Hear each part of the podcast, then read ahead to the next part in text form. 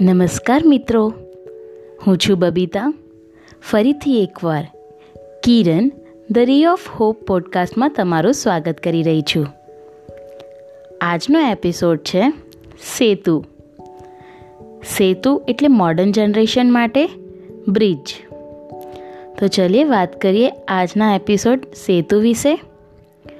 બે વ્યક્તિ એકબીજાથી ભલેને હજાર કિલોમીટરના અંતરે છે.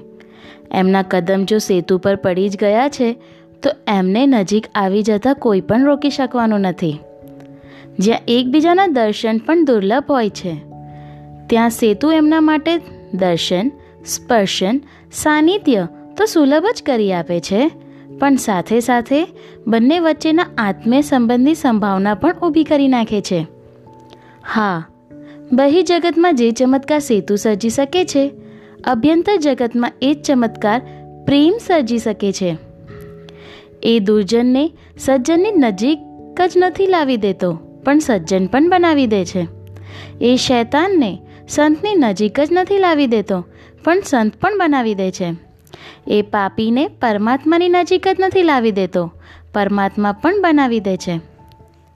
અઢી અક્ષરના દ્રેશને અને ક્લેશને ત્રાસને અને યુદ્ધને ખતમ કરી નાખવાની તાકાત અઢી અક્ષરવાળા જે એક શબ્દમાં છે, એ શબ્દનું નામ છે પ્રેમ.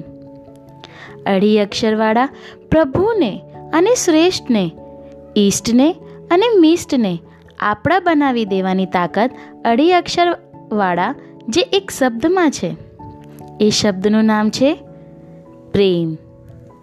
એક ભક્તે પ્રભુને કહ્યું, પ્રભુ, તમે મને ખૂબ જ ગમો છો.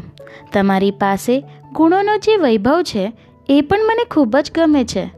આ બે તાકાતના આધારે હું આપના જેવો બની જ જઈશ એમ હું માનું છું. આપ શું કહો છો? વત્સ, હું ગમું. મારી પાસે જે છે, એ ગમે. એટલા માત્રથી તું મારા જેવો નહીં બની શકે. મને આ જગતના સર્વે જીવો પણ ગમે છે. આ ત્રીજી તાકાત તારી પાસે આવશે, ત્યારે જ તું મારા જેવો બની શકીશ. પ્રભુએ ભક્તને જવાબ આપતા કહ્યું. તો આજનો એપિસોડ તમને કેવું લાગ્યું? મને જરૂરથી જણાવજો. મળું બીજા એપિસોડમાં. ત્યાં સુધી જય જિનેન્દ્ર.